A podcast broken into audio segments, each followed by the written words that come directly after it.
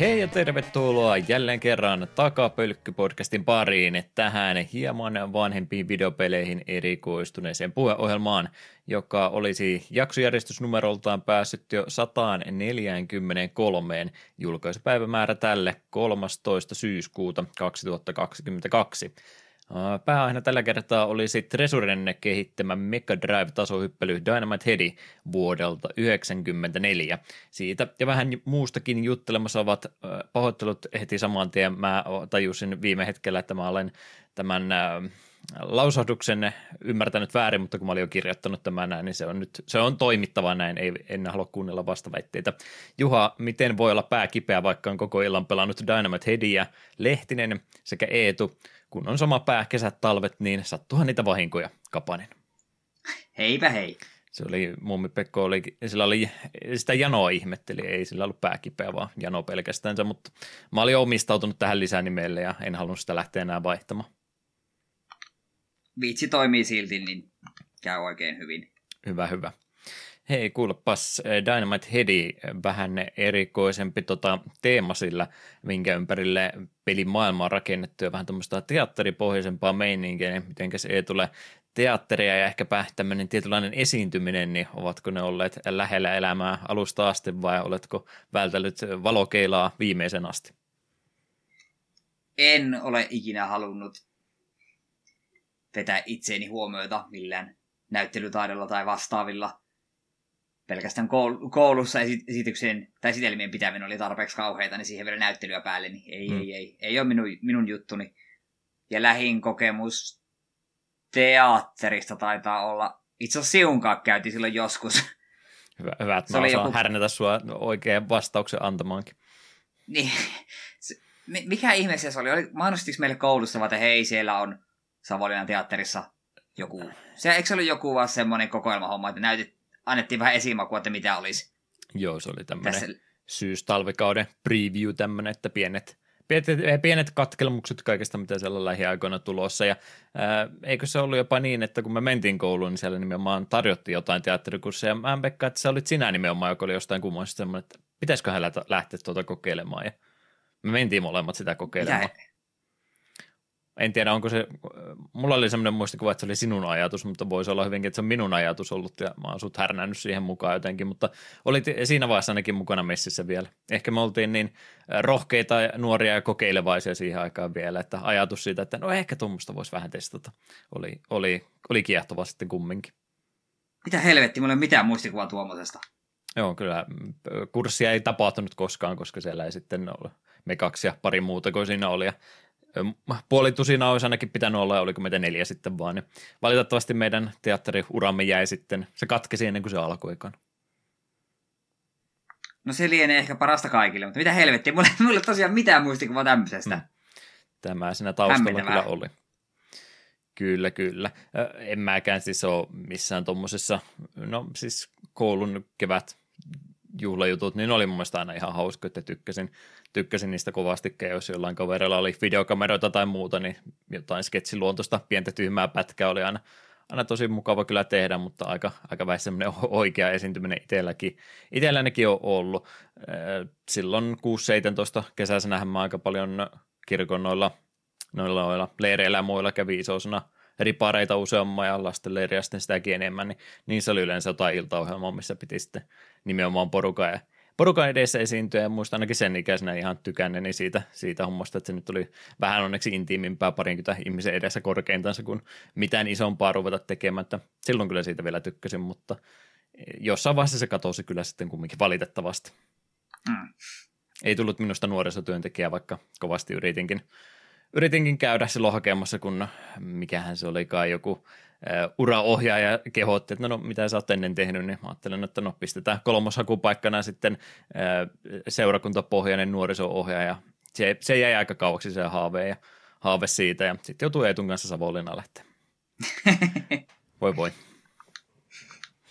Mutta joo, ei, emme rupea tässä vieläkään siis sen enempää esiintymään. Ehkä sitten jonain päivänä, kun ruvetaan videomateriaalia tekemään aivan varmasti, niin sitten semmoista. Patreonia vastaan. Kyllä, Sitä kyllä. Odotellessa. Joo, ei, ei kannata odottaa. Tämä oli ihan Ja vaan höpinää tässä välillä. Höpistää mieluummin siitä, mitä ollaan viime aikoina tehty, vai ollaanko me tehty yhtään mitään viime aikoina? No ei itse asiassa ei yhtään mitään uutta omalta kantilta, että Fist on edelleen kesken, edelleen hyvä peli. Triangle Strategy on edelleen kesken, edelleen hyvä peli ja vaikeusaste rupeaa nousemaan semmoiseksi. Tässähän pitää story battleja jopa pari kertaa yrittää, että ne menevät läpi ja vähän joutuu miettimään strategiaa uudelleen, joka on hyvä asia. Mutta siinä on oikeasti mun pelailut. Minä en ole mitään uutta pelannut, enkä oikeastaan mitään uutta mainittavaa mediaa muutenkaan ole kuluttanut. Mm. Kaikki sama vanha pyörii tämä, vaan. Tämä osio on nyt ihan kokonaan sinun vastuulla. ei sekä. Jep. Ei, ei, ei, haittaa ollenkaan, että voin, voin yrittää parhaani, vaikka mulla täällä nyt ihan mitään mahdottomia ole, mutta vähän sen sentään materiaalia kumminkin läpi.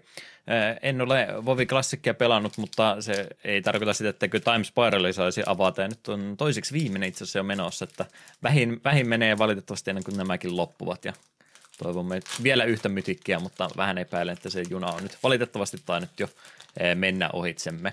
Tässä kohtaa mä olen Savovi Klassikista puhunut, en tee sitä nyt, kun en, en ole pelannut kuulemma hirmuiset jonot siellä uusilla servuilla ja kaikkein isoimmilla muutenkin, mihinkä kaikki ihmiset yrittää väkisinkin sulloa itsensä sisään, ettei vaan vahingossakaan joudu mihinkään matala eh, populaatioserverille pelaamaan, niin siellä on kuulemma sen puolesta vähän ongelmia ollut, että taas saa jonottaa, että pääsee 15 vuotta vanhaa peliä pelaamaan sitten – mutta sen sijasta niin on äh, hyvä puhua selvästikin Two Point Campuksesta, jota edelleenkin innolla pelaa. Mä laitoin itselleni nyt ehdon päälle, että korkeintaan yksi, yksi tota koulu per takapelkkijakso, että en, en pelaa sitä enempää, koska mä pelaisin sitä ainoastansa, jos, jos näin tekisin, niin loppuu materiaali multa siinä pelissä muuten liian aikaisin kesken, niin piti laittaa tämmöinen limitteri itselle päälle, että älä pelaa Two Point Campusta sen enempää.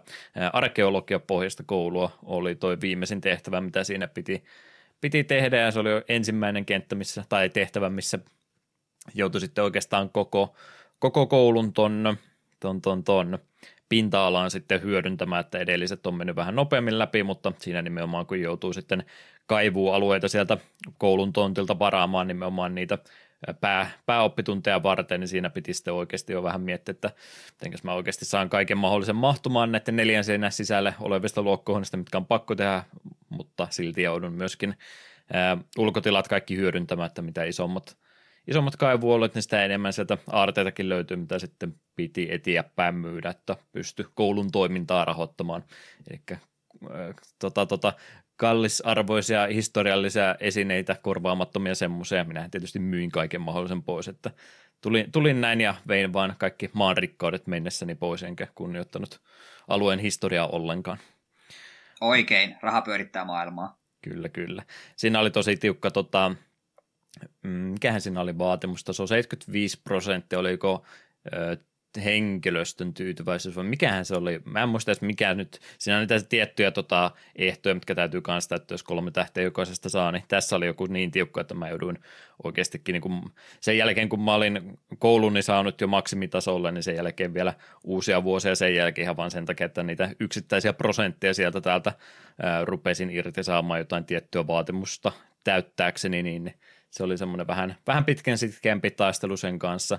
Menee valitettavasti toi, ton pelin kun se huonoin puoli, tai ei se ole huono puoli, mutta se, että sitten kun se peli niin kuin, uh, rupeaa ihan kaikkea sulta vaatimaan, että sun täytyy saada huoneitten uh, arvosana prestikeleveli mahdollisimman korkeaksi, niin sitten se menee taas siihen, että sä isket koko seinäpinta-alan täyteen julisteita vaan ihan sen takia, että sä saat sitä prestikemittaria pikkusen ylemmäksi laitettua, niin se ei ole sitten enää sitä hauskaa, nopeita, mukavaa rakentelua enää siinä vaiheessa, niin se menee sitten vähän niiden pienten prosenttien optimoimisen piikkiin sen kanssa.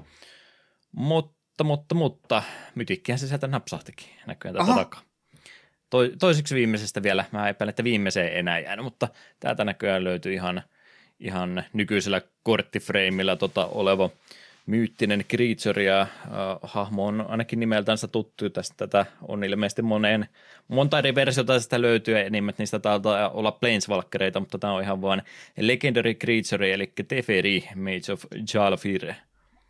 Kaksi Aa. manaa ja kolme sinistä Human Wizardi Flashin kanssa.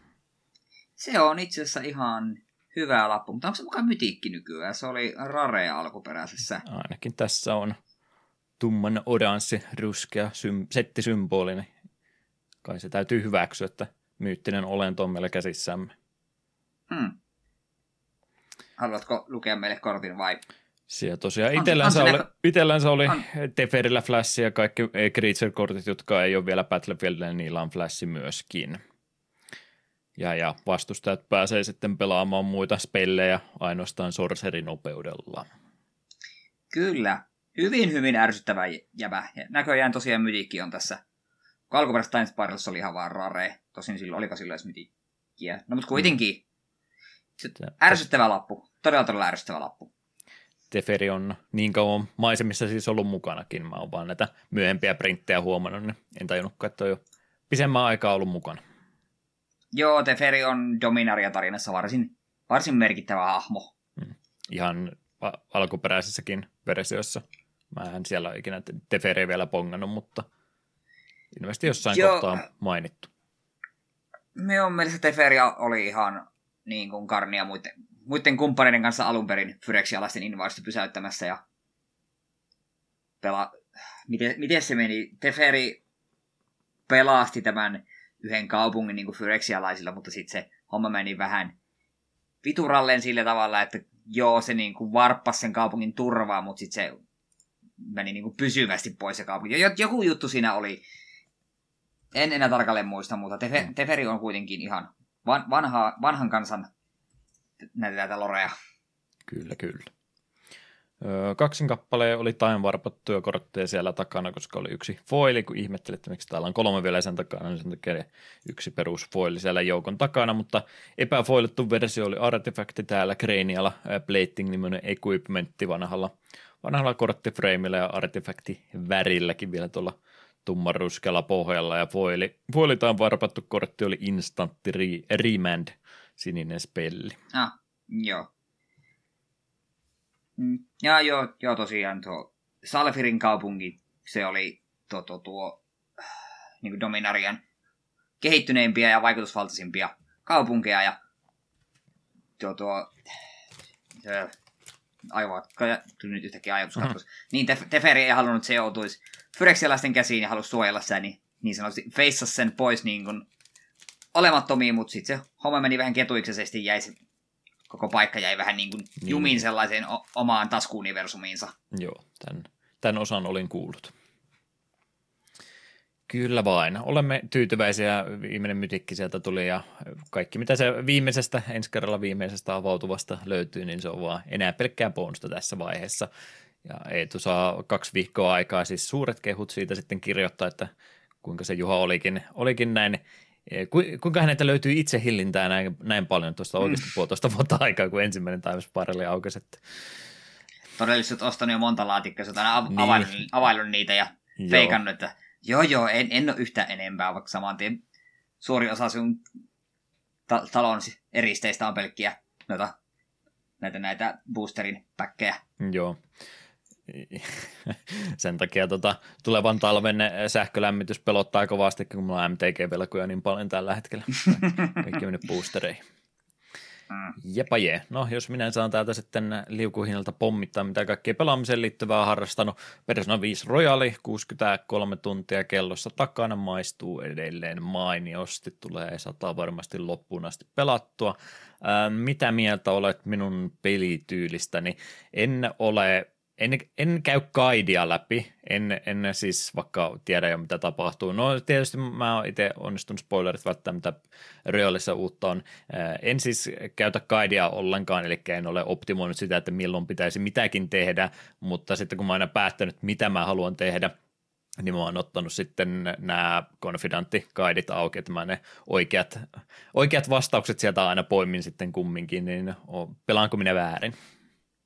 Ei, myös on ihan hyvä tapa pelata. Mm. Tiedän, Eipähän kun... jää sitten hampaankoloa, että voi vitsi nyt, to... en, en pysty tuota enää maksaamaan. Sepä jo vähän sellainen etukäteen, joka katsoo, että täällä on tiettyjä asioita, mitkä täytyy, täytyy hyvissä ajoin tehdä, no ei välttämättä hyvissä ajoin, mutta täytyy tehdä, jos on true ending, ja sitten kun on huomat, että olet 90 tuntia pelannut ja olet pistänyt itse semmoisen pattiin, että nyt tässä ei enää ehdi levuttamaan näitä sosiaalilinkkejä loppuun asti, jos haluaisi true endingin vetää, niin ajatus pelotti niin kovasti, että halusin sitä varmistaa, että ne ainakin oleellisemmat sen kannalta niin tulee myöskin hoidettua pois. Että en muuten sillä ole optimoinut, että olen varmasti tyhmästi käyttänyt tota, tota, mikähän tämä on. Mä en tiedä, onko Suomessa näitä tämmöisiä paikkoja, missä pääsee pesäpallomailalla huitomaan, kun se sinkoo niitä palloja kohti, että nä- mm. näitäkään ei olisi välttämättä tarvinnut niin paljon harrastaa tai muuta tehdä ja ihan niin paljon aikaa käyttää pesulassa vaatteiden putsaamiseen ja kaikkeen muuhun, mutta muuten yrittänyt tosiaan, kun olen jotain päättänyt tehdä, niin haluan, että siitä sitten maksimi hyödyn saan irti, mitä ikinä päätänkin tehdä.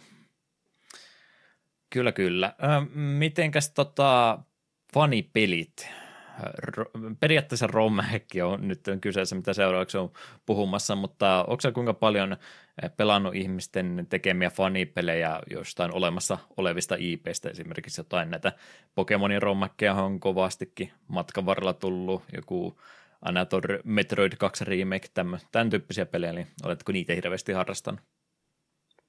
En enää viime vuosina niin paljon, mutta kyllä etenkin just erilaisia Pokemon-häkkejä olen pelailut, jos se joko semmoisia, mitkä on niin kuin vaikeusasta nostanut vähän tai ylipäätään tehnyt mahdolliseksi. Niin joku, niitä mikäköhän sen häkin nimi oli, mutta se oli käytännössä teki vaan sen, että pystyit niin kakkosgenin Pokemonin pelaamaan niin, että kaikki Pokemonit oli mahdollista napata ihan luonnossa. Se oli ihan hauska, kun siitä tuli Charmanderia ja muita tällaista ihan villinä vastaan, ei tarvitse miten kikkailla.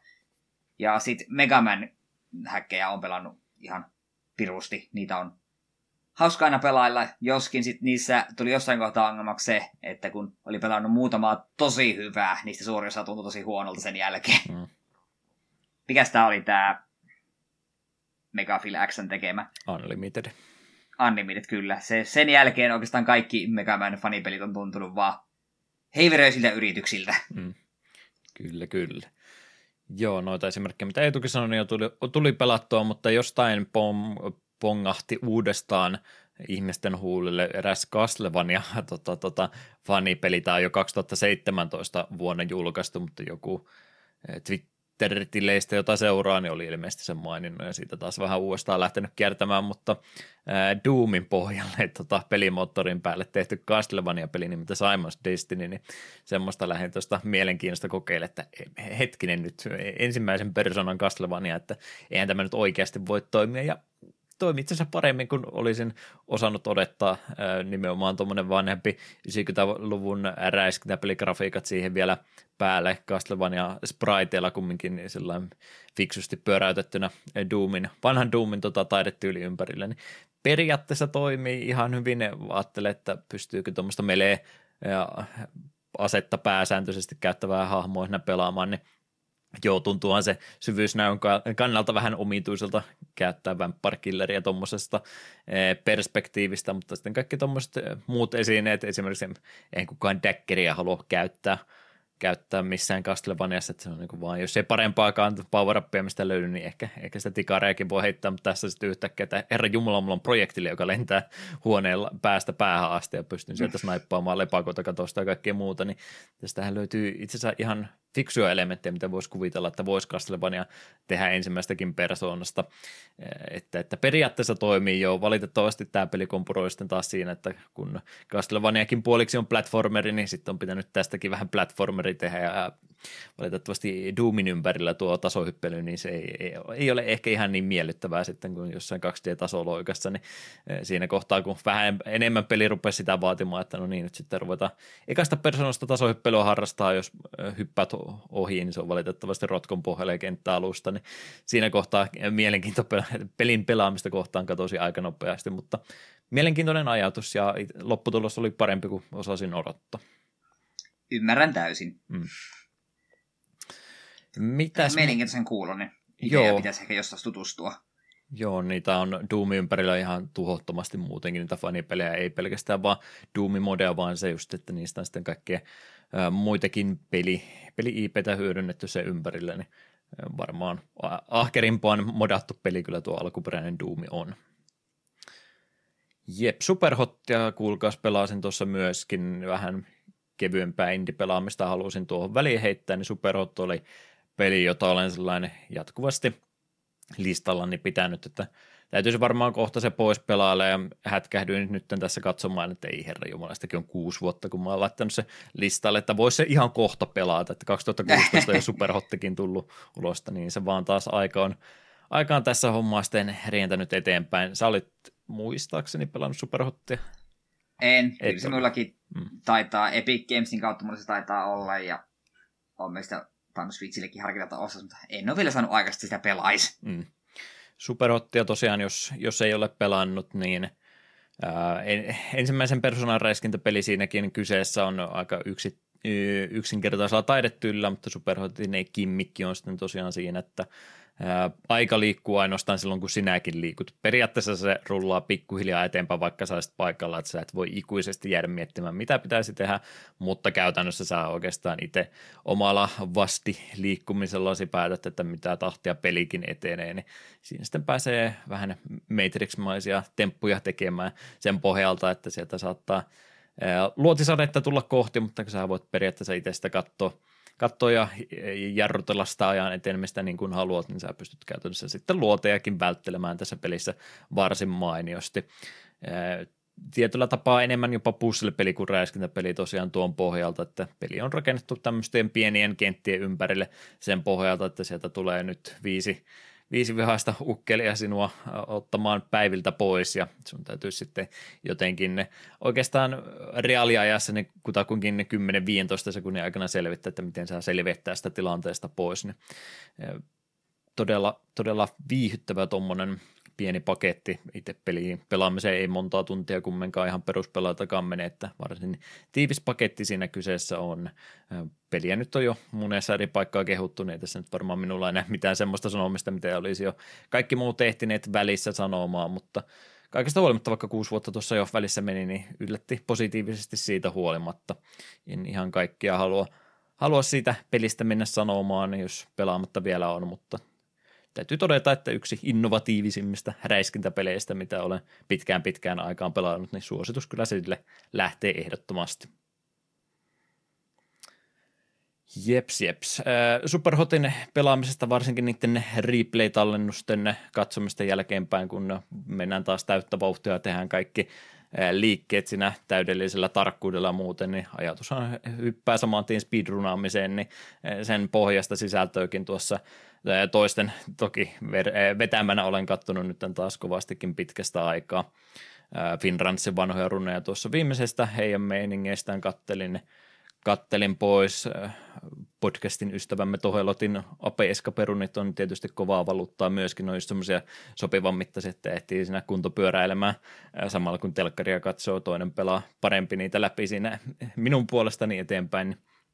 Niin, niin Tohelotin on tullut katsottua kovastikin huomasin myöskin tuossa tota, tota Kingdom Heartsin podcastia varten viestiketjuja kävin vanhoja siinä läpi ja huomasin, että aina niin siellä on tohelotkin yhtä kanavaa suositellut sitten, kun olen pyytänyt noita Summoning Salt-tyyppisiä kanavia vähän enemmänkin listaamaan, jos semmoisia hyviä vastaan tulee, niin Tohelot oli itse asiassa Hummeldon nimistä kanavaa tuossa suositellut jo viime keväänä, ja nyt sitten vasta huomasin, että ai niin, voisihan tätä vilkaistakin, niin Hummeldonilla esimerkiksi eh, varsin mainiosti editoitu Crash 1 dokumentaarinen versio, miten sen eh, speedrun on vuosien varrella elänyt.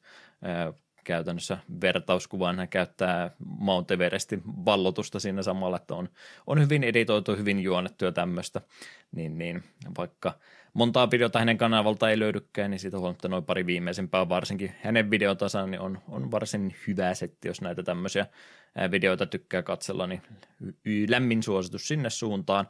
Toinen vastaavanmoinen kanava, mikä löytyy sitten ihan omalla haulla, niin oli One Short-niminen henkilö, joka niinkin tarkasta genrestä, mitä ei sellainen speedruniksi yleensä hirveästi mielletä, niin seikkailupeleistä pelkästään on One Short tai tehnyt sitten omia dokkareitansa enimmäkseen King's Quest-pelisarjan ympäriltä, mutta muitakin sitten vastaavanmoisia Police Questia siellä ainakin oli, ja Quest, Quest for, for Gloria esimerkiksi sen lisäksi siinä laitettu, niin ihan hyvä, hyvää materiaalia siinä mielessä, kun on just itsekin, en ehkä kaikki herkimmin, jos jotain speedrunia haluan katsoa, niin seikkailupelit ei ensimmäisenä aina mielessä ole, mutta taisi lähteä ajatus siitä, että Finrunisissa oli jo tota Secret of Monkey Islandin speedrun, ja sitten sen kautta lähden vähän enemmän tutkimatta, mitä muita seikkailupelejä sitten speedrunataankin, niin joo, onhan se, että se on aika – aika selkeä tota, linja, miten sitä pitäisi tehdä, ja tässä nyt välttämättä mitään äh, movement-tekkiä hirveästi ei ole seikkailupelissä, kun sä vaan klikkaat jonnekin ja menet sinne, että voi, voiko tätä mukaan jotenkin optimoida, mutta kyllä se sitä yllättävän monessa pelissä onkin sitten semmoista, äh, ei pelkkää inventaario kanssa tappelua, vaan ihan kaikkea muutakin se ympärille. Esimerkiksi just King's Quest 1, sitä pelataan ää, sillä tavalla, että siitä otetaan noin kävelysyklit ihan maksimiin asti, eli peli pyörii niin nopeasti kuin kone vaan antaa sitä pyörittää, mikä kuulostaa vähän semmoista, että no onko toi nyt oikeita speedrunaamista, että eikö toi ole melkein huijaamista, kun sä pelaat tuolla, mutta kun se on ollut siinä alkuperäisessäkin se asetus olemassa, että se pyörii niin no, nopeasti kuin se vaan se peli antaa tehdä, niin se on sitten yllättävän vaikeaa, kun sä painat eh, nuolinäppälää ylöspäin ja saat yhden fremin aikana about kolme ruutua liikkunut jo eteenpäin, niin mitenkäs mä nyt tota, ohjastankaan tätä hahmoa sillä tavalla, että jos mä painan tässä kohtaa ylöspäin, niin mun täytyy törmätä johonkin semmoiseen esteeseen, mihinkä mä en kuole automaattisesti. Niin Aa, yllättävän aivan. mielenkiintoista liikkumista pelkästään King's Quest 1 löytyy sitten. Aika erikoista. Enpä, menisin just tuossa sanoa, että miten ihmeessä jostain seikkailupelistä voi saada kunnon speedrunia, että eikö se aika tylsää katsottavaa ja hyvin mm. yksitoikkoista, mutta ilmeisesti ei. Kyllä sieltäkin niitä sequence breakkejä löytyy ja tämmöistä tämmöistä pientä juttua, että kyllä ne vakavissaan ottaa näidenkin pelaamisen sitten, että suosittelen, suosittelen molempia kovastikin vain sortaita ehkä jopa pikkasen enemmänkin. Sitä inspiraatio odotellessa kun itsekin jaksaa speedrunata sitten jotain taas, mutta mm. ehkä sitten joskus. Siinä olisi oikeastaan minunkin kaikki sisältö. Oletko tyytyväinen annokseen, jonka sait? Joo, tässä oli mukavasti vaihtelua. Hyvä. Siinä tapauksessa pieni musiikkibreikki väliin ja mennäänpä sitten materiaalissa eteenpäin.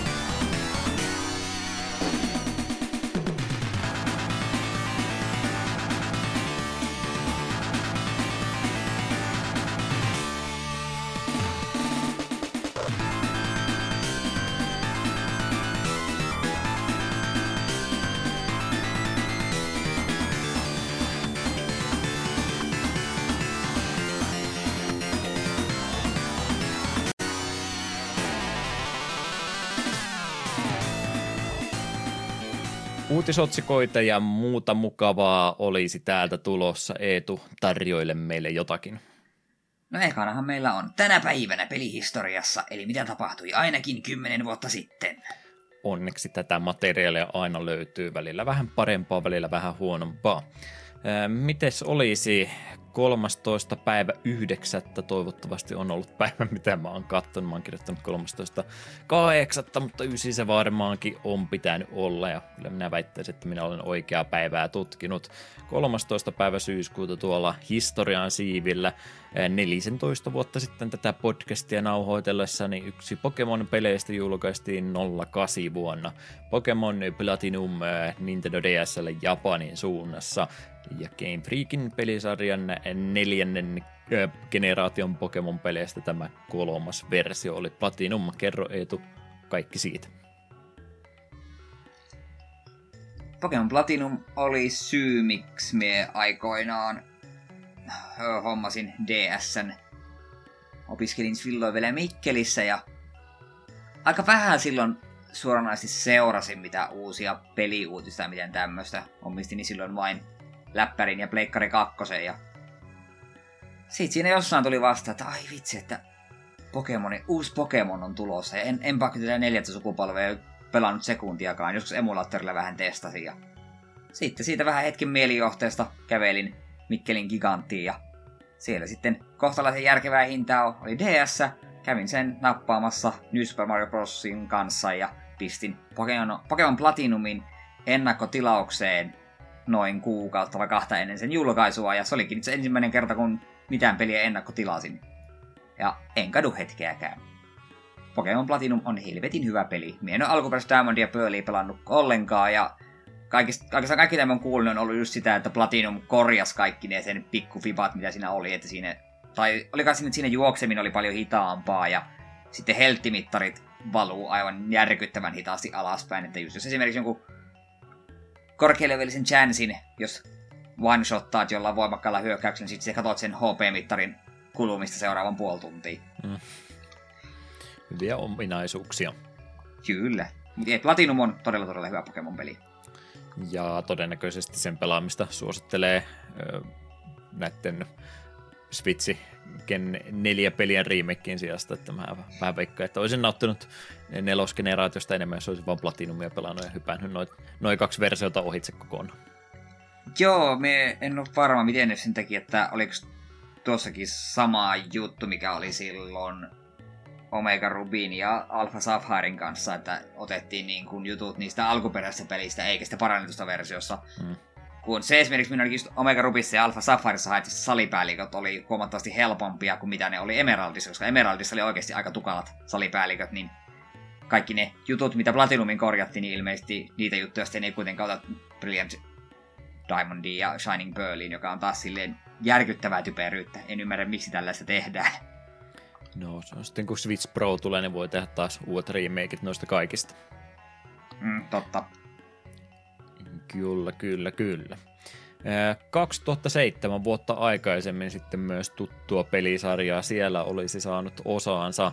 Crisis Core Final Fantasy 7 PSP-pelistä siis kyseinen, niin tämmöinen tapaus Japanin suunnalla oli tuossa 15 vuotta sitten julkaistu Square tietysti itse kehittämässä tätä prequel-peliä Final Fantasy 7. Tarina sijoittuu kuusi vuotta ennen tuota pääpelin tapahtumia ja siinä seurataan Shinra-sotilaan Jack Fairin meininkiä, matkailua hänen näkövinkkelistänsä. Toimintaroolipeli periaatteessa siinä kyseessä ja sitten tuosta pääosasta tuttuja hahmojakin siinä paikoitellen vilahtelee on mennyt silloin aikanaan nämä tapaukset, itseltä ohi Dirk of Cerberukset ja nämä näin tietyllä tapaa kiinnosti, mutta ei niin paljon, että olisin niitä sitten erikseen lähtenyt ostamaan. Ja tässä sitten tuo vielä, että PSP-peli, niin eipä, eipä PSPtä löytynyt lähipiiristä muistaakseni keneltäkään muuta kuin vasta paljon myöhemmin sitten. Itse ostin PSPn käytettynä Savonlinnasta joitakin vuosia sitten ja sattuman kautta tuli paikallisessa tässä, tässä Viihdelinna ka- liikkeessä, niin siellä käytettiin pelien hyllyä sellaisin, niin siellä on, oli Karasis Core ruhtinaiset 7 euroa muistaakseni. Ostin, pelasin pari tekatuntia, toisin, hei, tämähän vaikuttaa oikein hyvältä, että vitsi siisti vihdoinkin pelata tää peli, ja en syystä toista koskaan jatkanut sitä pidemmälle. Kyllä mun, mun PSP tuolla jossain tallessa on, ja pelikin on jossain tallessa. Ehkä se jossain kohtaa pitäisi oikeasti pelata, että vähän suorastaan hävettää, että niinkin, kuitenkin tykkäsin parista ekasta tunnista, sitten se jostain syystä vaan jäi ehkä se jotenkin ei silloin tuo käsikonsolipelaaminen se samalla tavalla napannut. Ja, ja nyt varmaan kun Switchin näyttöön tottunut handheldinen, niin en tiedä, osaatko PSPllä näistä pelatakaan. Hmm. Takapölkkyyn meni siis Crisis Core. Kyllä, ihan ehdottomasti. No, mitenkäs maistuisi korttipelaaminen tuttujen pelisarjojen parissa 2001 vuonna nimittäin Genso Suikoden Card Stories julkaistiin Game Boy Advancelle Japanin suunnalla. Eh, Konami oli tosiaan tätä kehittämässä niin kuin Suikoden ja muitenkin, mutta korttipelistä nyt kyse eikä eh, JRPGstä roolipelaamiselementtiä toki tässäkin mukana, mutta pääpelin painoisena korttipelaamisen puolella on. Tarinan oikeastaan Suikoden kakkonen, mutta nimenomaan sitten tästä näkövinkkelistä kautta erilaisella pelimekaniikalla sitten varustettuna. Mitä siitä muuta sitten osaakaan sanoa? Tosiaan roolipeliä ja korttipeliä sekoitetaan. Siinä käydään sitä tarinaa läpi korttipelaamisen avulla ja näitä uusia kortteja saadaan sitten vihollisia voittamalla, ää, randomisti generoituja luolastuja kolomalla ja rahaa vastaan niitä ostamalla. Onko tämä asia, mitä, mikä on elämästäsi puuttunut, Suikoden korttipeli? No korttipelit kelpaa aina ja Suikoden mä palannut vain ykkösen, mulla Pleikkari kolmosella on diginä ostettuna myös kakkonen ja kolmonen, ja nekin jossain kohtaa pitäisi pelata, ei ole saanut aikaisiksi. Hyvä pelisarja kyllä niin ainakin ykkösen perusteella, ja korttipelit kiinnostaa aina. Tähän pitäisi ehkä jossain kohtaa tutustua. Sepä juurikin ykkösestäkin kovasti tykkäsin, mutta vaikka olen kuullut, että Suikonen Kaikkonen on käytännössä samaa, mutta moninkertaisena ja kaikki vielä paremmin tehtynä, niin tietäisin, että tykkäsin sitä automaattisesta, mutta mm, eipä, sepä. Eipä, eipä vieläkään ole siihen tullut sitten hypättyä periaatteessa voisi vaikka siitä suoraankin eh, takapölkkijakson tehdä, että ei välttämättä tarvitse edes sitä ykköstä uudestaan sen takia pelata. Ei, eihän niissä ollut mitään semmoista ja, ö, saven siirtämistä seuraavasta toiseen, ei mun mielestä suikodenessa mitään tämmöistä ominaisuutta eikös, ollut. Eikös niissä ollut itse asiassa? Hmm. Jos oli, niin oliko mahdollisesti mikään joku, saat jotain ekstra itemiä mukaan tai muuta, että ei, ei ole mikään semmoinen, että True Ending on avattavissa ainoastaan sillä, että oletko Suikoden ykkösen pelannut. Muista niissä oli joku... Uh... Muistikuvani on heikentynyt niin kovasti, että luulin, että niissä oli, oli semmoinen ja sitten mä olin ymmärtänyt, että ei ollut, mutta olisiko sitten jotain kumminkin pientä, pientä ekstra lisää saattanut olla. Ai, Special feature that allows using save file from Suikoden 1 to get several bonuses. Kyllä jotain bonuksia okay. siitä saa, jos on ykkösen save mukana. Pelattavissa kumminkin ilmankin, että ei jää kaikki kokematta, jos on, on suoraan kakkoseen hypään. Hmm. No, kuitenkin. Nuo, nuo on kanssa ihan hauskoja, hauskoja juttuja. Hmm. Tämä tarkoittaa, tämä tarkoittaa sitä, että kun me Suikoden kakkosen jossain kohtaa haluan pelata, niin pakko... Eikö me missä mun Pleikka 3 on, me olisin antanut jo pois. No ihan sama. Eiköhän noita tota, netistä varmaan niitä tämmöisiä valmiita talletuksiakin pystyisi jostain kikkailemaan niin, itsellensä, että jos sitä pystyy Pleikkari 1 demolevyjenkin mukana niitä jakamaan, niin oletan, että 2022 vuonna niitä pystyisi jotenkin netin kauttakin sitten saamaan. Niin, voisi ainakin kuvitella. Ja peli, joka on minun mielestäni esiintynyt tässä segmentissä jo aikaisemminkin, en siitä mahdollisesta ongelmasta välittänyt ollenkaan, vaan nostin tämän pelin jälleen kerran sitten esille. Policenauts on nimittäin tänä päivänä Sega Saturnille julkaistu Japanin suunnalla vuonna 1996, ja Konami jälleen kerran täällä pahan teossa siis ollut heidän kehittämästä seikkailupelistä siis kyse. Kaukaisena vuonna 2010 ihmiskunta on rakentanut ensimmäisen avaruusyhteiskuntansa ja sitä suojelemaan lähetetään sitten maailman viisi parasta poliisia. Tämän avaruuslennon aikana Los Angelesin poliisi Jonathan Ingram joutuu kuitenkin onnettomuuteen ja imeytyy tuonne avaruuden tyhjyyteen. Häntähän tietysti oletetaan sitten kuolleksi, kun ei häntä mistään löydykään, mutta yllättäen 25 vuotta myöhemmin niin tämä hänen ähm, Escape Hatsi äh, body, mikä mahtaakaan nimeltään olla kapsuli, kapselikapsuli, niin löytyykin ja äh, Jonathan onkin siellä elossa vielä ja vieläpä ihan samannäköisenä kuin sinä päivänä, kun hän katosikin. Siitä sitten yritetään elämää aloittaa taas alusta uudelta pohjalla maankamaralla. Hän, Jonathan Ingram, aloittaa tosiaan uuden työn sitten yksityisetsivänä ja kaikki menee muuten ihan hyvin putkeen, kunnes hänen entinen vaimonsa saapuukin yllättäen tarjoamaan työtehtävää ja pikaisesti sen jälkeen ää, tota, tota, talosta poistuessaan auto räjähtää hänen silmiensä edessä ja siitä alkaa suuri mysteeri. Hieno pohjustus. Kannattaisi varmaan Poliisnautsakin joskus pelata. Joo, eikä sekin ole semmoinen aika klassikko. Kyllä, kyllä. Vähän Kojiman käsialaa eri näkövinkkelistä pääsisi siinä sitten vielä kokemaan ennen kuin kaikki oli pelkkää Metal Gearia vain. Mm. Jeps, jeps. Viimeinen pysäkki tällä kertaa vie meidät vuoteen 85 asti. Siellä oli tämmöinen pieni pelitapaus, kun Super Mario Brothers Nessille julkaistu juurikin tänä päivänä Japanin suunnalla. Mitähän siitäkin nyt sitten oikein voisi sanoa. Olen niin monta kertaa käyttänyt kuvausta, että tuo alkuperäinen Mario 1 on itselle niin vaniljäätelö. Kyllä mä jäätelöstä tykkään, mutta mä ikinä vaniljäätelöä semmoisenaan enää halua, että Mario 1 tulee aika harvoin enää pelattua. Se oli peli, jota pakon edestä joutui niin kovasti pelaamaan, kun NES-kirjasto oli, oli aika kapoisa muksuna, niin se on, se on koettu niin monta kertaa, että mä en siitä valitettavasti enää yhtään minkäänlaisia tunteita saa irti, mutta tärkeä peli kumminkin ja sen takia ansaitsee paikkansa tässäkin segmentissä. Sepä, se on hyvä, että se peli on olemassa ja tälleen, mutta miksi me pelaisin Super Mario 1, kun me voin pelata vaikkapa Super Mario 3 tai Super Mario Worldia. Näinpähän näin.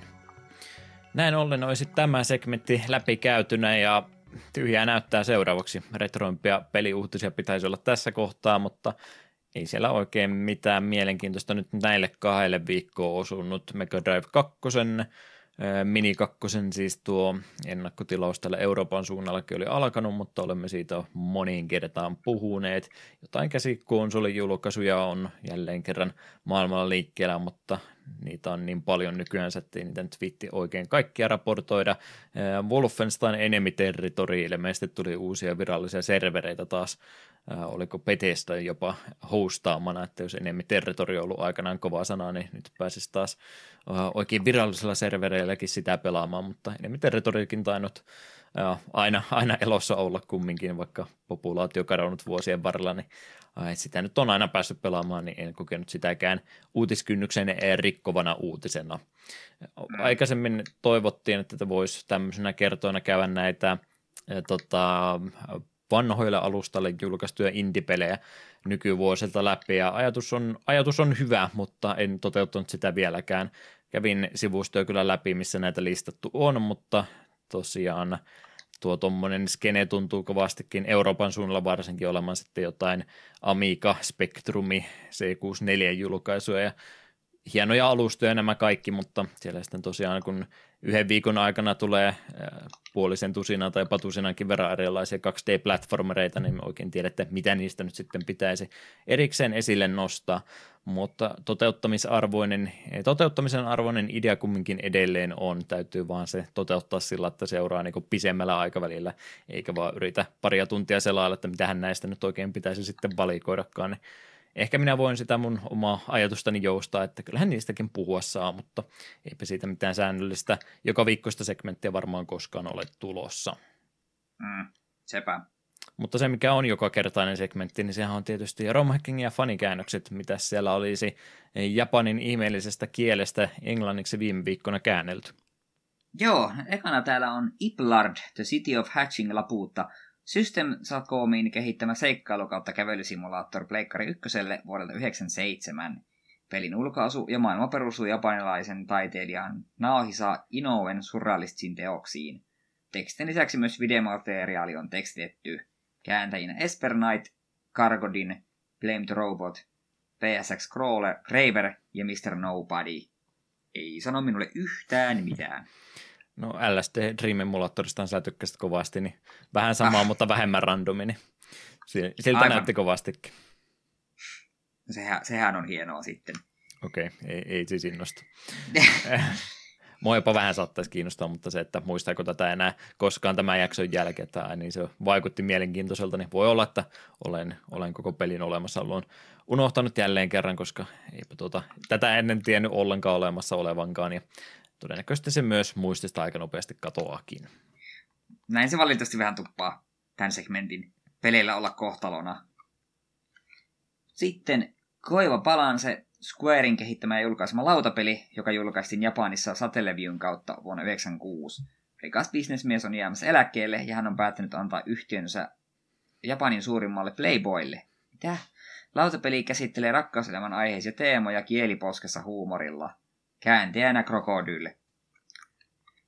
Voihan Japani teidän kanssanne. Nämä on viime aikoina kovastikin tullut näitä lautapelikäännöksiä, että nimenomaan krokodillo on ollut asialla aika monen kanssa, että jos näitä on pitkän aikaa odottanut, että voi että kun olisi niitä Super Nintendo lautapelejä päässyt pelaamaan, niin kissan päivät tällä hetkellä. Kyllä, hämmentävää. Sitten sitten lautapelistä puheen ollen Jokapon Kaiden Honono Audition, Jokapon pelisarjan kolmas osa kehittäjänä Earthysoft, julkaisu Super Famicomille vuonna 1995. Dokapon valtakunnan kuningas haluaa toteuttaa elokuvan valtakunnastaan ja päätähdeksi valikoidaan se, joka voittaa tämänkertaisen Dokapon kilpailun. Käänteen jälleen krokodyl. Lisää lautapelaamista. Mm. Tällä kertaa Dokapon on sentään pelisarjana tuttu. Ei kommentti. Ei, ei sen enempää kuitenkaan kommentteja. Mm. Dokapon Kingdom Wheel on helvetin hyvä peli, joka kyllä aiheuttaa harmaita hiuksia kaikkiin ystävyys- ja sukulaissuhteisiin pystyykö niitä kuinka hyvin pelaan tietokonetta vastaan vai ole, oletan kumminkin, että paraha, parasta antia pelata muita vastaan niitä, mutta kai se nyt jotain järkevää tekoälyä vastaakin pääsee pelaamaan. Öö, siis joo, siinä on tekoäly ja taitaa olla pakko olla niin, kuin niin sanotusti neljä pelaajaa, että jos sulla on vain kaksi kaveria, niin, niin sitten siellä on pakko kuitenkin neljäs pelaaja tulee automaattisesti tuolla tuolla tekoälyn ohjaamana, mutta kyllä ne tekoäly tekee välillä outoja asioita ja sitten kun tekoälyllä käy hyvä tuuri, niin se vaan ärsyttää kaikkia. Mm.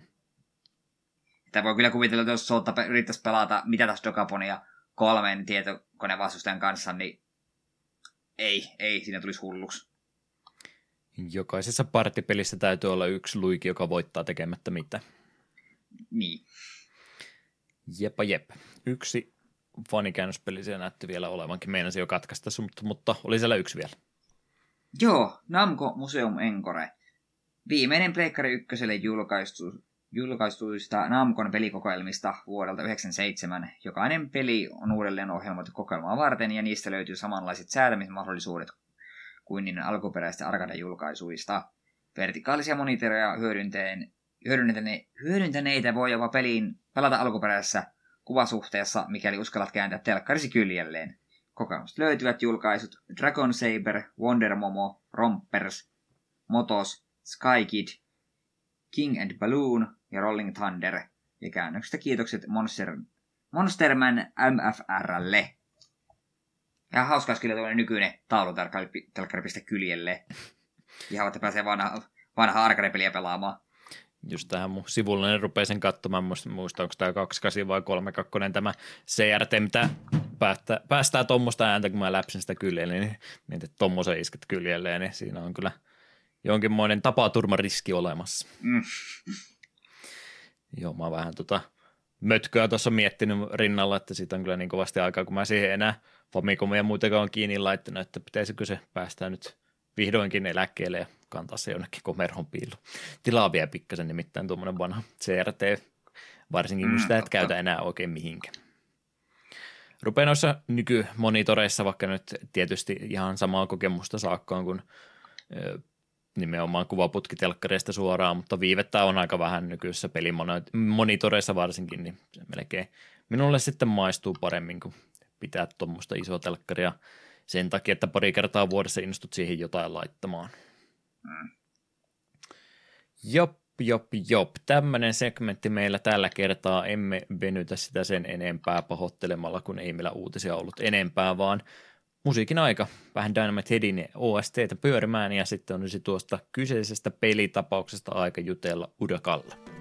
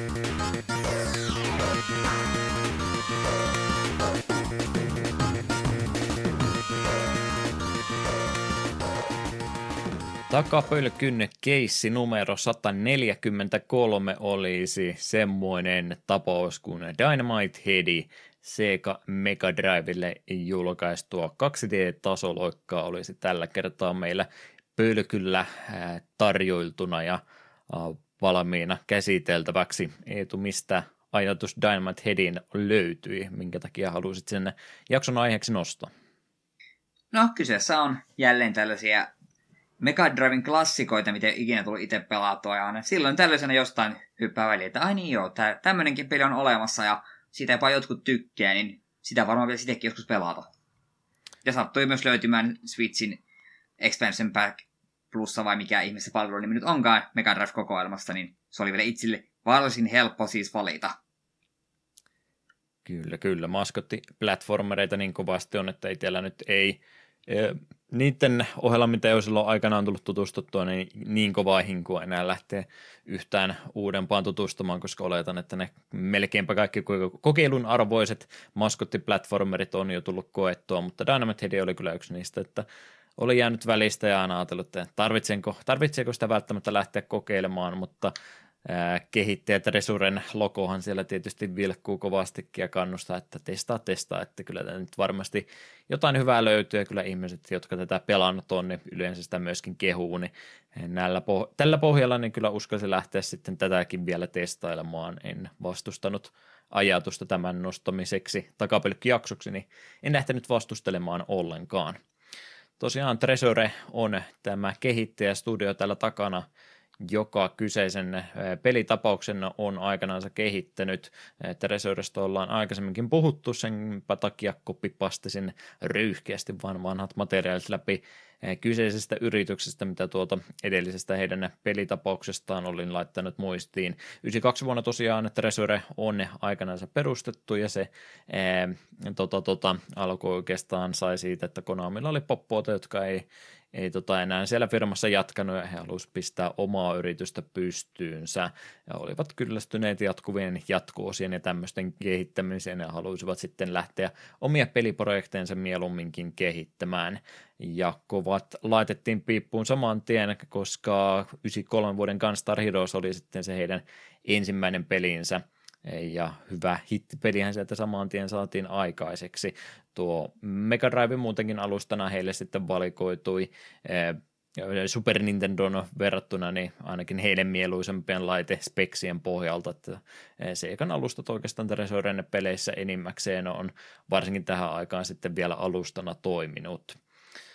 Ja eka kerran kun jossain muualla pelejä nähtiin, niin 97 vuoteen asti piti mennä oh, Mischief Makersiin asti tuonne N64 asti, niin pelkästään se Sega sitten oli siihen asti toiminut heillä alustana.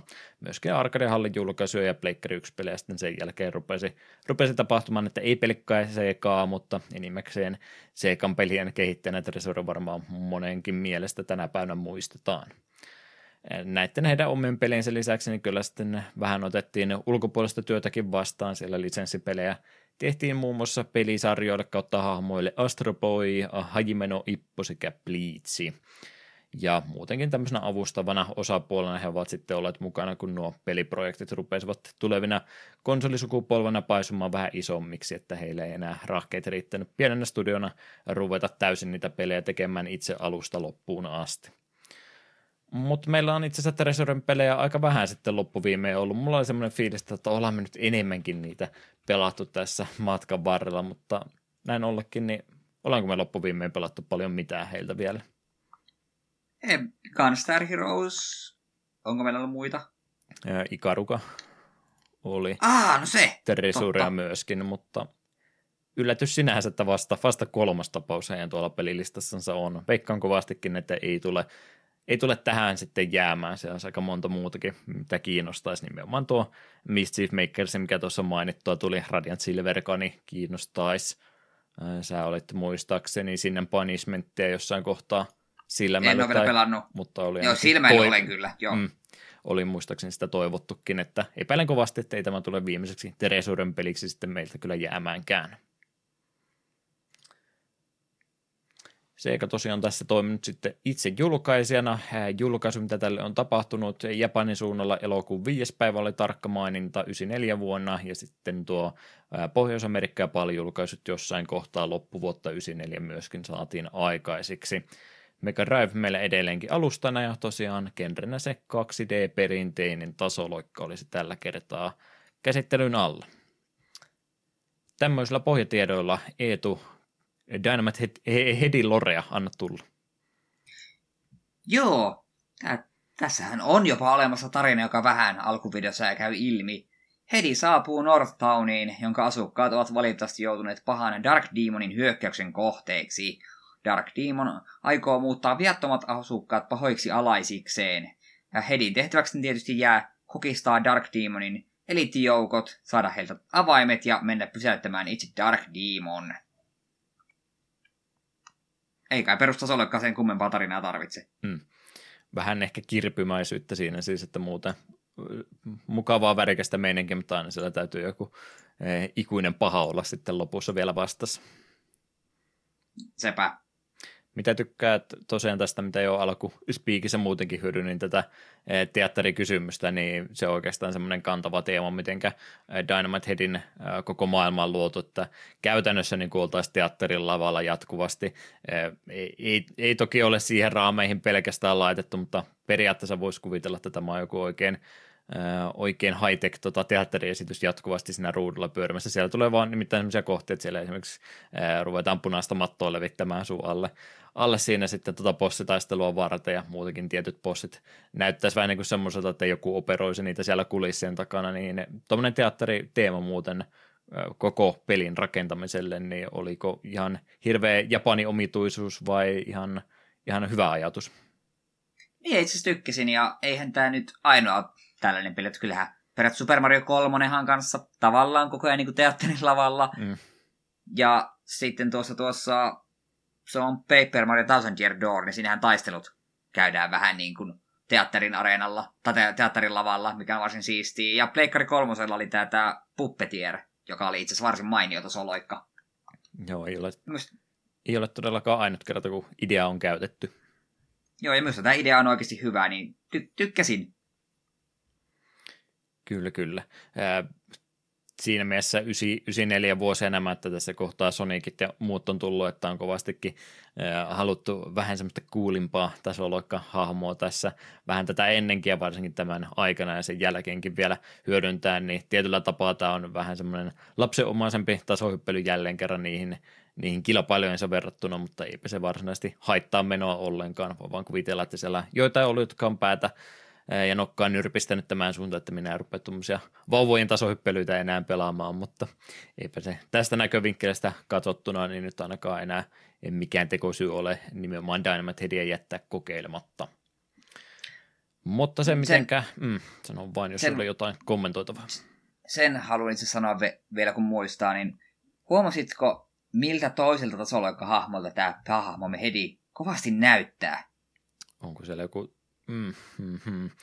Ehkä Reimanin suuntaan vähän menee, mutta onko se joku parempi Kyllä, vielä? Ni- nimenomaan Reiman, koska vähän, vähän niin kuin irralla oleva pää ja jotenkin ilmeet semmoiset. En tiedä, mulle tuli vaan tosi voimakas Reiman fiilis yhtäkkiä tästä kesken mm. pelaamisen.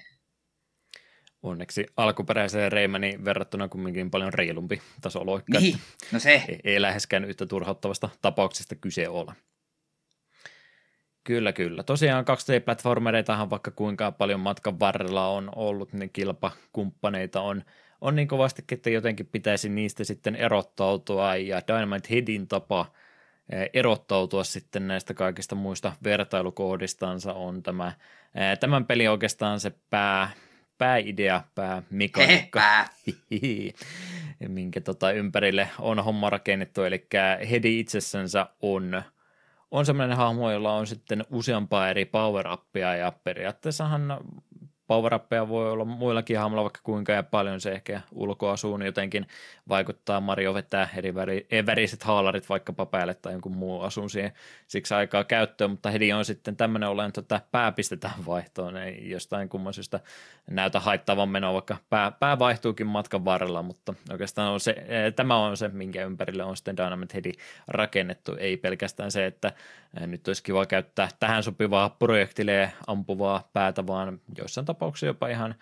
tasohyppelyn siihen, että mitä reittivalintoja meillä käytettävissä on, niin nimenomaan näihin power on sitten laitettu tämän pelin monimuotoisuus. Siellä semmoinen puolisen tusinaa eri power matkan varta löytyy ja monesti peli tarjoilee sitten sillä että ei ole se yksi power mitä tässä kohtaa pääsee pelkästään käyttämään, vaan yleensä siinä on sitten annettu annettu muutama vaihtoehto. Hedillä on näitä apureita matkan varrella, jotka jokainen on erikseen nimetty ja tämä hahmo headcase näin englanninkielisessä versiossa on tosiaan tämmöinen apuri, jolla rulla pyörähtää hänen, hänen tota monitorissansa, että mikä power up nyt tarjolla, niin siellä yleensä on se pari-kolme vaihtoehtoa aina, mistä sä pääset valkkaamaan, ja kaikki niistä power on ihan valideja, ja välillä jopa jos et ota niistä mitään, niin sekään nyt ei välttämättä menoa hidasta. Mm, saattoi olla jotain kohtia, missä on on pakko joku niistä sitten ottaa, mutta välttämättömyys ei ole edes välttämättä niitäkään siinä sitten hyödyntää. Mutta mut, mitä tykkää tosiaan tästä päämekaniikasta, kuten tuli jo moneen kertaan sanottua, niin ö, oliko, oliko hyvä idea 2D-tasoloikalle näin kovasti noiden power suuntaan sitten luottaa? No siis, ideanhan on ihan hauska, ja kaikki päät käytetty eri tavalla. Toteutuksessa me olisin toivonut sitä, että sen sijaan, että sulle ensinnäkin tulee tämä hetkeistä tämmöistä öö, niin kuin hedelmäpelityyli, siinä vaihtuu se, että mikä siinä on. Joo, sieltä on helppo, helppo poimia se, minkä sä haluat, mutta jos olisi, olisi vaan ihan tälleen vähän niin kuin kirpytyyli, jos kirpyt olisi eri power niin siinä on sille, että no niin, tässä on kolme alustaa, valitse niistä, minkä haluat. Niin sitten olisi säästynyt siltä, että pitäisi niin kuin arpoa se, että yritän ottaa tuon, aha, no olin vähän myöhässä, niin mulle tuli nyt eri power up. Ja se, että kaikki power upit, niissähän oli vain tietty aika, minkä aikaan oli voimassa. Että kun otit power upin, niin se oli sulle jonkin aikaa, sitten sillä automaattisesti pois. Niin tää oli vähän harmillinen. Mie toivoin, että tässä olisi, aina kun mie saan uuden power upin, niin mie saan pitää sen niin kauan, kun me otan tietyn määrän damakea, tai sitten kun yksinkertaisesti tulee niin kuin tilaisuus ottaa joku toinen tilalle. Kyllä vain, että vähän, vähän eri tavalla kuin noissa muissa versioissa on, on nyt power käyttö just sen kanssa, että ei voi, ei voi ikuisesti sitä samaakaan siinä sitten hyödyntää. Se varsinkin sitten noiden pomotaisteluiden aikana aiheuttaa sen, että tässä oikeastaan bossien kanssa päästä ikinä power kanssa tekemään.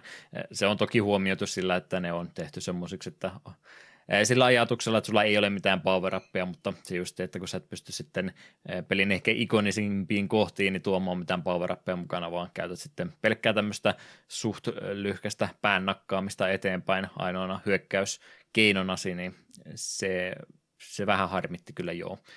Muutenkin ne on vähän vaihtelevia sen kanssa, että tarvi, tarviko sitä käyttää ollenkaan, niin se ei välttämättä siihen pelaamiseen tasohyppelyyn vaikuta yhtään mihi, mitenkään. Tämmöisiä kohtia tulee toisenaan, tai sitten kun se tuka, ää, tukeutuu pelkästään siihen hommaan, esimerkkinä vaikka semmoinen, että on jotain ja laatikoita, missä täytyy tämmöistä vasara-mallista päätä käyttää, ja siellä oli yksi kenttä, missä sun täytyy sitten sitä power pitää niin kauan mukana, että sä ehdit sen laatikon rikkomaan, että pääsit sitä kenttää jatkamaan eteenpäin. Niin tykkään kyllä siitä kovastikin, että se vaihtelee kovastikin niitä tilanteita, missä voi mitäkin käyttää ja muuta, mutta se on vähän hitten missä, että välillä se oli varsin mukava haaste ja välillä se tuntui ihan yhdentekevältä, että mitä mä tässä teen, että tämä nyt on ihan normaalia perus 2D-tasoloikkaa vaan ja nämä power on vähän niin kuin sivujuttuna tässä, kun niiden pitäisi olla semmoisena ykkösasian.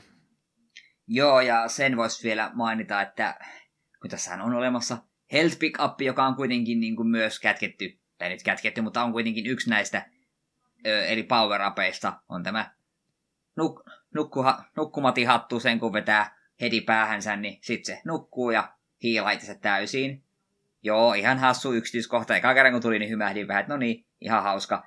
Mutta sitten, se, kun olet pari kertaa sen nähnyt, niin se on vaan turhauttavaa, kun se haluaisi taas sun heltit takaisin sille, että se poimit vaikka sydämen maasta, niin se, et jaksaisi katsoa joka kerta uudelleen sitä, kun heti käy vähäksi nukkumaan. Ja sitten kun joskus pomojen aikana peli tarjoaa sille power upia, sillä joukossa on se nukkuminen, niin se on hyvin turhauttavaa, kun siltä, siltä nopeasti vastaan jonkun power upin avuksessa, se käytkin nukkumaan ja joo, siihen hiilaat, mutta todennäköisesti siinä välissä, kun siihen nukut, niin se bossi kerkee läimässä sinua ja tehdä sinun enemmän damagea kuin mitä se parannat itseäsi. Niin se on vähän ärsyt, ärsyttävää. Mä kyllä toivoisin tota nukkumispower enemmänkin muihin peleihin. Ajattelin, kun Dark Soulsikin, niin siinä kova tappelu on kesken menossa, niin otetaan riski, että vedetään pienet päikkärit tähän väliin ja toivotaan, että se ei lyö minua tänä mm. aikana. Että Jep. Hieno tapa hiilata itteensä, mutta vähän riskaapeli semmoinen kyllä. Kyllä vain, kyllä vain. Tosiaan power-appien kanssa sitä kikkailua tuossa kovastikin harrastetaan. Se, mitä mun piti sanoa, mä rupesin itteeni jo sivuraitelle viemään, mutta tosiaan piti sitä ihan näiden power muiden käytöstä, niin ne, nimenomaan pe- peli on erittäin tyylitietoinen peli, välttämättä se toimivuus on toisena valitettavasti jätetty vähän toissijaiseksi asiaksi, että se, että jäädään nukkumaan paikalleen, niin se nyt ei ole minun mielestä hyvää pelisuunnittelua, mutta on se nyt tietty tyylielementtikin siinä, että tyylivetoinen peli, että toimivuus tulee sitten vasta joissain asioissa selvästikin kakkosena. Mm, se on vielä totta. Kyllä, kyllä. Mitäs toi no, tasohyppely kumminkin on kyseessä, niin miten ihan perustasohyppely muuten, muuten pelissä onnistuu sinun mielestä sinua vakuuttamaan erilaisia tasohyppelyhaasteita matkan varrella? Tulee aika paljon, ikinä ei ole esimerkiksi tässä pelissä noita poittomia kuiluja. No, niitä on joo, mutta siis, että jos sä putoat rotkon tässä pelissä, niin se heittää sut saman tien ilmaa, otat vaan pikkasen osumatta, tämmöiset asiat sieltä on pois otettu otettu tästä, mutta muuten suht, suht perinteistä 2D-tasoloikkaa. Kovasti se yrittää ainakin silloin tällöin heittää jotain vaihtoehtoistakin, että välillä mennään, välillä mennään pystysuuntaan, välillä yritetään heilautella hangmanin avulla yksi apureista, että tässä tietynlaista Ähm, ei, ei ole grappling hookia, mutta on tiettyjä kohteita, mistä sä pystyt itse ottamaan kiinni ja heilattamaan itseäsi eteenpäin. Välillä leikitään ei Mode 7, mutta mikä sitten onkaan Mega Driven vastine sille, että välillä on jopa syvyyssuuntaakin tapahtuu tai ruutua kiertää vähän eri tavalla – eri tavalla tota, ruuduille se tämmöistä tietynlaista ulotteista efektiäkin yritetään saada aikaiseksi, niin kyllä se peli kovasti yrittää, yrittää kaikkia mahdollista näyttää, mitä se pystyy tekemään. Joo, siis kyllä siinä jonkin verran vaihtelua ja peli on, ja kentät on niinku kivan näköisiä. Ja tuohon Hangmaniin liittyen, niin siitä minä haluan kyllä myös vähän motkottaa, että kun normaalisti, jos sä tartut johonkin tällaiseen niin kuin leijuvaan hommaan, minkä avulla sä voit itse heilauttaa, niin sun hahmo jää niin kuin siihen roikkumaan. Mutta Hedin tapauksessa se pää jää pelkästään roikkumaan ja loppukeho tippuu alas.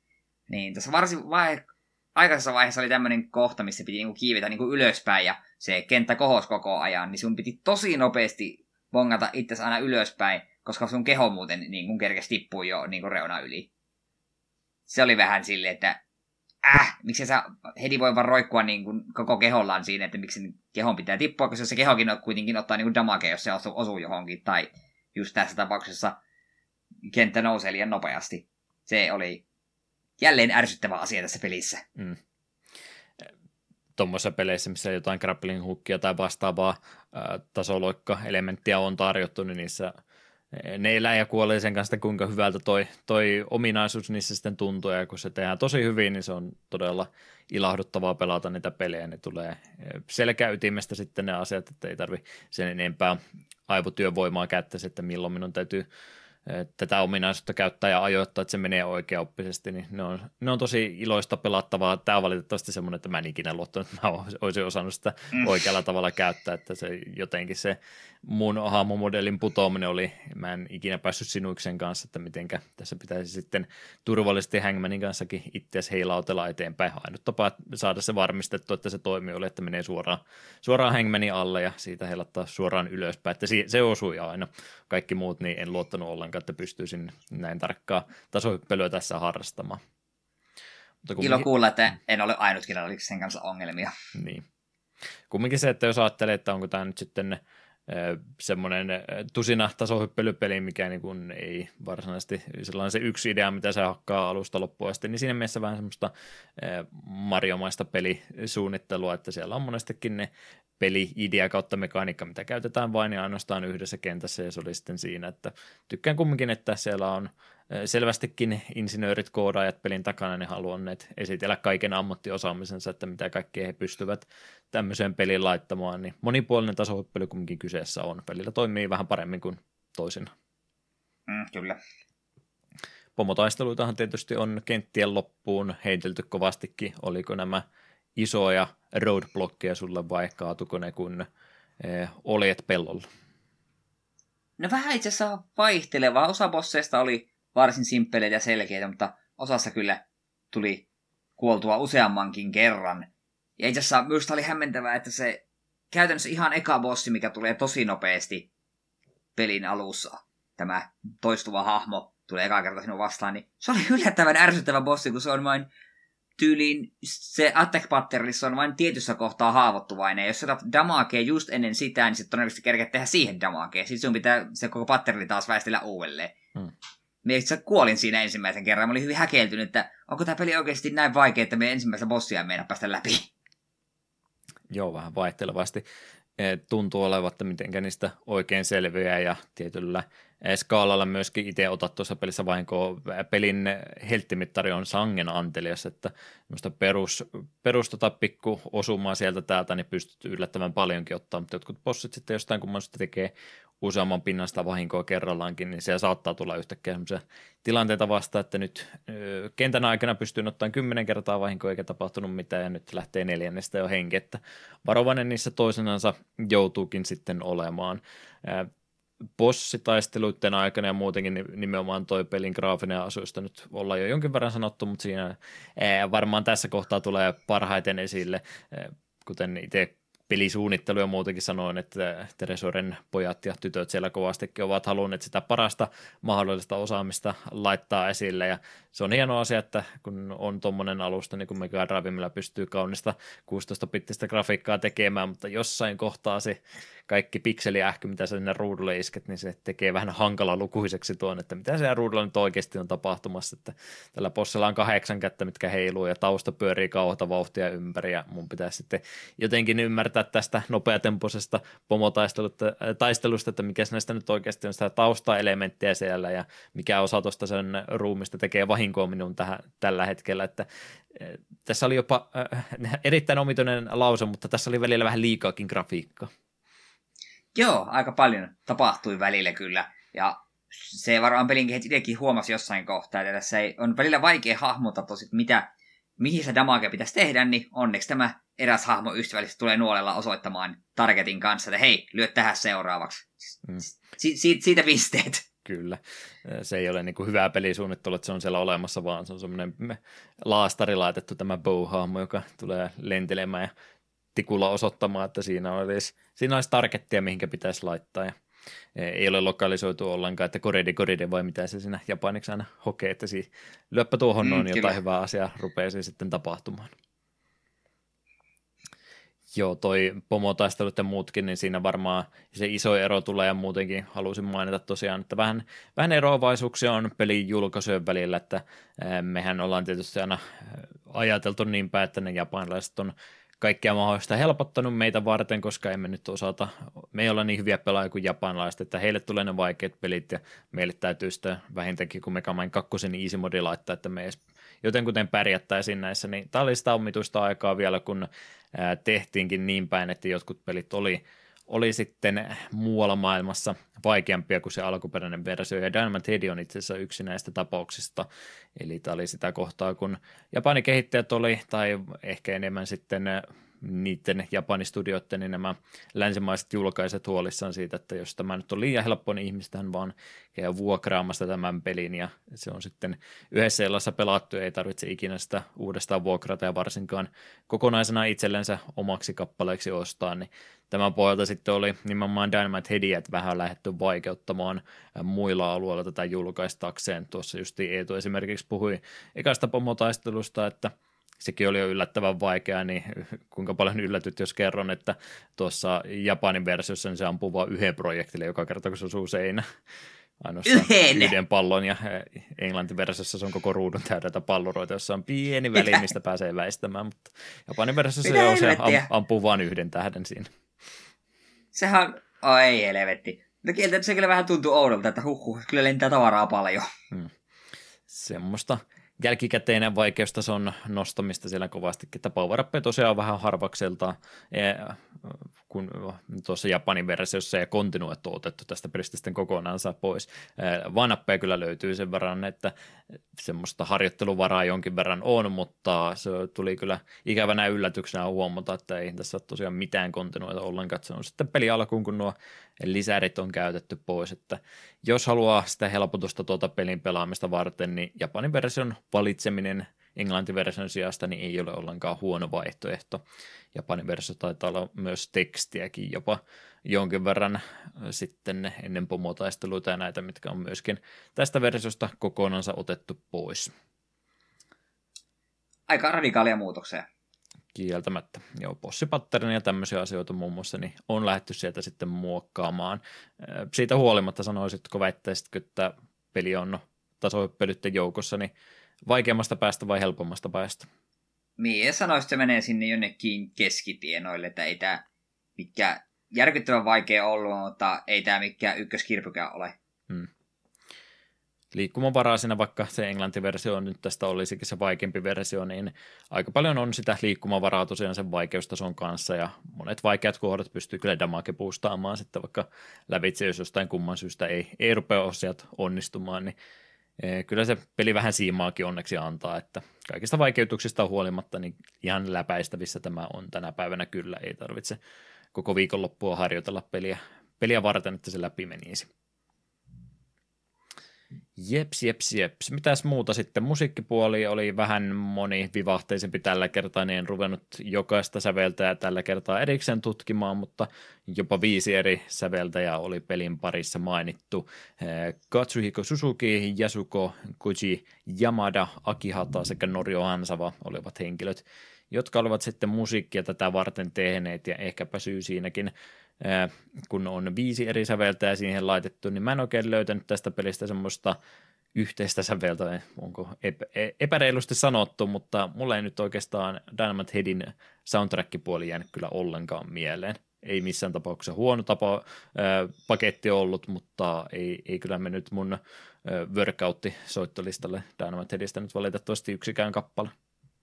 Joo, aika semmonen unohdettava. Ainut mikä oikeastaan, öö, onkohan se tyylin kolmas isompi bossi, tämmönen tikkuukko, millä oli ensin semmonen lohikäärmepuku ja sitten sillä oli ballerina mekko ja tällaista, niin sen bossin musa, joka saattoi kyllä olla muissakin bossissa nyt kun rupesin miettimään. Kuitenkin niin siitä tuli tosi vahvasti Gunstar Heroes mieleen, joka nyt on ihan loogista, koska saman firman peli. Mm siinä mielessä omitusta jo, että yleensä vaikka en olisi pelin musiikkipuolelle sen enempää keskittynyt ollenkaan, niin yleensä pystyy sen jotain kuinkin kuvailemaan jälkeenpäin, että minkälaista musiikkia oli, niin jos mulle nyt laitettaisiin soimaan Dynamite musiikkia, en mä välttämättä edes tunnistaa sitä, että oliko se mukaan tuossa pelissä, että mulla ei oikeasti jäänyt minkäänlaista eh, mielikuvaa, että mitäs musiikkia tässä oli, mutta ei missään tapauksessa huonoa, mutta ei nyt pelin parastakaan puolta se ollut tällä kertaa. Mm se, mikä oli pelin parasta puolta, ne oli kyllä graafinen ilme. Peli näyttää helvetin hyvältä. Kyllä, kyllä. Aina kun sitä vaan jotain selvääkin saa, että mitä tapahtuu, niin. mutta siitä kyllä pisteet, että kyllä ne tosiaan siellä Treasuren työpaikalla selvästikin tietää, mitä ovat tekemässä, että ne pelit, mitä nyt pelattu oltu, niin joka kerta sieltä hyvää settiä on tullut. Mm. Kyllä, kyllä. Muuta, mitä tuosta pelistä vielä mainittava arvosta teille jäi, niin Game Gear-versio pelistä itse asiassa löytyy myöskin, ja sitten vielä sitäkin omituisempana vaihtoehtona niin yksi Master Systemin julkaisukin.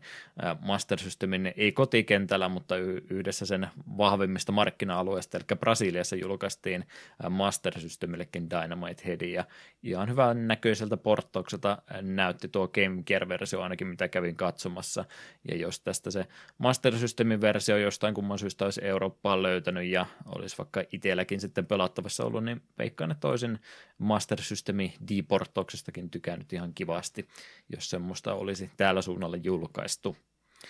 32X oli sitten paranneltu versiokin jossain kohtaa työn alla, mutta jossain vaiheessa kehitysprosessia niin tämä sitten peruttiin, että ei, ei tullut tuommoista versiota tästä näin.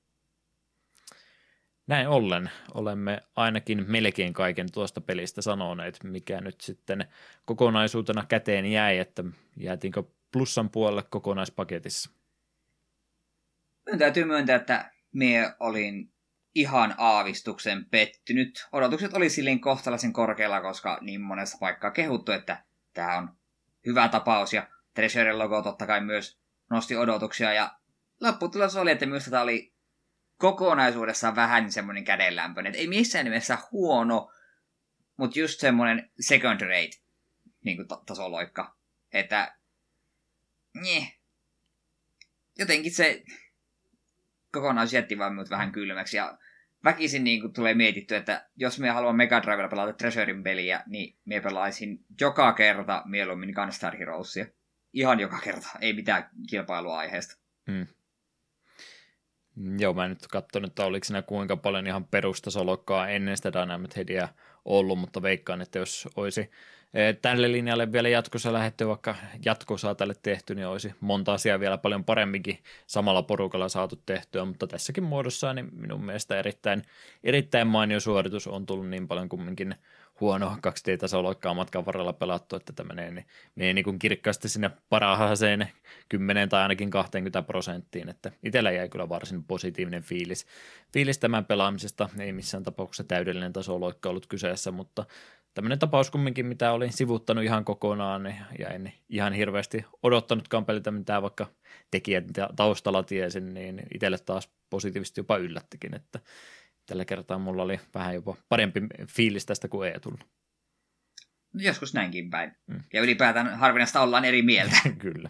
Itse ainakin lämpöisesti suosittelisin testaamaan ainakin, että to, harmittavan monelta kumminkin ohitse mennyt, kun ei ole antanut mahdollisuutta sen takia, kun ei ole Mario tai Sonic tai muu tämmöinen ykköstierin taso, tasoluokka-hahmo siinä ollut päätähtenä, niin sen takia suosittelisin testaamaan. Näillä puheilla, näillä kommenteilla, niin kohta puoleen aika ruveta eh, jaksoa sitten sinne loppupuolelle viemään ja se semmoinen kantaja sinne osioon asti on ollut tämä meidän takapölkyn toistolista. Mä en muista, onko Radio Rockilla enää tuota ketjua edes käynnillä, käynnissäkään, vaan vain kun mä oon tarpeeksi kovasti tarkkaan kuunnellut aamuisin enää, mutta sillä riskillä, jos Radio Rock ei tätä enää jatka, niin onneksi me saadaan sitten omia tämä idea kokonaan itsellemme. Eli toistolistassa olemme jonkin aikaa nyt ketjuttaneet peliaiheesta musiikkia mieluiten aina hyvillä perusteluilla, että mitä – mitä edellisen jatkumoksi laitettaisiin, ja kyllähän meille tälläkin kertaa jotain tarjottiin. Haluaako Eetu niitä lukea? Joo, täällä on Tumppitsone pistänyt, että viimeinkin täydellinen tilaisuus ehdottaa Sigma Harmonicsin Courage Dance of the Cornered, Cornered Rat toistolistalle, sillä Sankarin tangoon löytyy jonkinlainen yhteys kappaleen nimestä, Sankari, rohkeus, tango, tanssi, ja Squarein peli tämäkin, kuten Xenogears, tosin Square Enix aikaan julkaistu. Ja muutama vuosi sitten kuultoni kappaleen importtasi melkein välittömästi tämän 2008 julkaistun Nintendo DS-pelin ja soundtrackin, mutta eipä ilman kanjien osaamista ja japaniluoton ymmärtämistä pelaamista tullut juurikaan mitään, kun tätähän ei koskaan lokalisoitu meille länsimaalaisille hölmöille. Masashi Hamau, Hamausun säveltämä soundtrack on silti helvetin kova, ja itselleni varsinkin tämä biisi on yksi parhaista pelimusiikeista ikinä ja et ollut itse asiassa laittanut, mutta kyllähän Kaka oli myös eilen laittanut Jack, Jazz Jackrabbit 2 soundtrackilta mm. menun, menut heeman ja selityksenä vaan, että pistetään tämäkin, kun melkois päässit pelaa Uunoa vuonna 2022. Joo, en unohtanut, mutta mutta se oli vaihtoehto. Mä kumminkin olen hieman hämilläni. No siis Jack, Jack Rabbitin musiikit hyvät on, mutta äh, onko siitä huolimatta Tumppi se on tällä kertaa kumminkin viemässä, viemässä valinnan.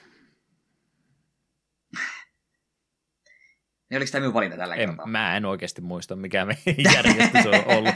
Eikö me ole, mulla jäi fiilis, että jos on sun peli, niin on sun kappaleen valintakin. Ai niin, kun tämä oli minun valitsema peli. Ai Kyllä. perkele, me on noin jo. Ai voi voi voi voi. Ei, ei saisi nauhoittaa näin myöhään sunnuntaina, emme, emme pysy enää kartalla, mitä täällä tapahtuu. Mutta joo, ky- kyllä tämä nyt valitettavasti Tumpitsonelle menee. Siis kakan kannalta valitettavasti. Mm. Helvetin kovia biisejä molemmat, mutta tämä oli sentään tämä Tumpitsonen mainitsema peli ihan u- u- tuttavuus. Piti sitä asiaa vähän googletella, mielenkiintoista vaikutti ja soundtrack vaikutti kyllä niin pirun kovalta, etenkin tämä biisi. Oi että, oikeasti hyvä biisi ja pitääpä pelinkin ehkä tullut joskus vähän paremmin. Ja ehkäpä tämän segmentin parhaimmasta päästä olevat äh, Aasin sillatkin tähän valintaan, niin kaksi peukkua ylös siitäkin. Totta. Siinä tapauksessa tosiaan Sigma Harmonix, Garage ja Dance of the Cornered Rat lähti soimaan.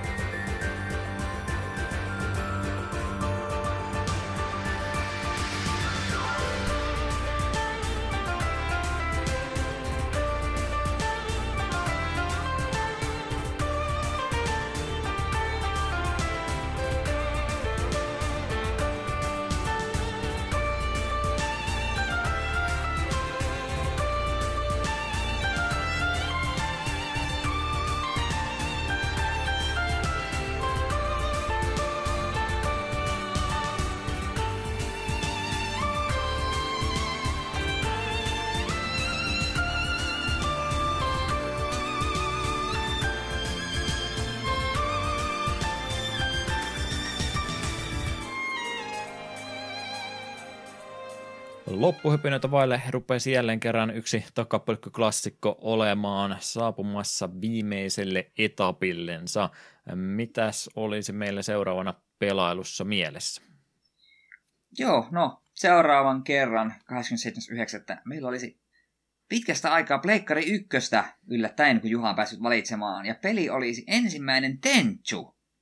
Tämähän on mielenkiintoinen valinta, mutta odotan sitä innolla peli kyllä kovastikin, mikä on, on kiinnostanut matkan varrella, mutta silloin kauan kauan sitten niin ei vielä uskaltanut varmaan tuommoisia ruveta pelaamaan ja sitten jo rupesi kaikkia muuta, muuta konsolia muuta tulemaan siinä välissä, niin ei sitten Tentsua tullut koskaan testaltua, niin nyt olisi minun mielestä korkea aika tuokin tuolta pois ottaa vähän naureskelin, kun sanoit, että pitkästä pitkästä aikaa Pleikkari 1 peliin. Sitä ei se nyt niin kauan ole, mutta mä tarvitsen useamman Pleikkari 1 pelin kumminkin per vuosi, että pysyn tyytyväisenä tämän podcastin tekemisen kannalta. Mm. Itselläni on jopa vähän historia Tenchu-pelisarjan kanssa, mutta jätetään siitä puhumista vasta ensi kertaan. Se sopii kyllä.